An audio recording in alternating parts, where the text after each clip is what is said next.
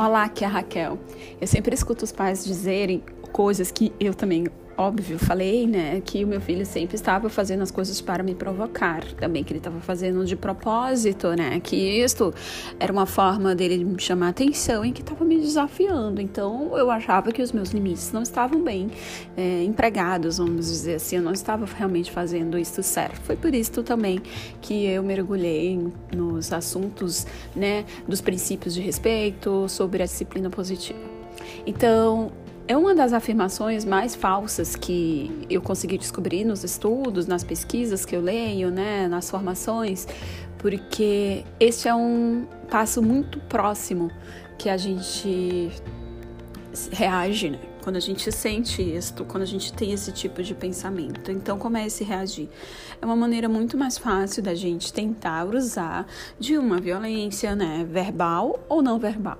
Então, essas coisas que a gente acaba dizendo e sentindo é mais do que dúvida, falta de informação, e eu tô aqui pra gente falar um pouco sobre isto, né? E esses atos, na verdade, muito reve são revelados o que? Situações, comportamentos do que vem de dentro da criança, dos sentimentos. Então, são atos que são revelados nos, do estado emocional interior, né, principalmente do bem-estar, ou da falta deste bem-estar, da falta de alguma necessidade que a criança está precisando da gente. Então é durante aquela infância, primeira infância que a criança espera de nós, os adultos, proteção e segurança. Então, esse sentido de cuidado também vai gerar essa reciprocidade. Eu, eu sempre estou falando isso, que a gente faça tudo, é uma ação e reação, mas essas devem ser positivas porque a gente quer que as crianças obedeçam. Mas aí é onde está um dos erros, né? Obedecer não quer dizer cooperar. Então, esta desconfiança, ela é baseada, né, nesta relação de reciprocidade positiva. Tem aquele áudio que eu já expliquei sobre os três R's, né, do respeito.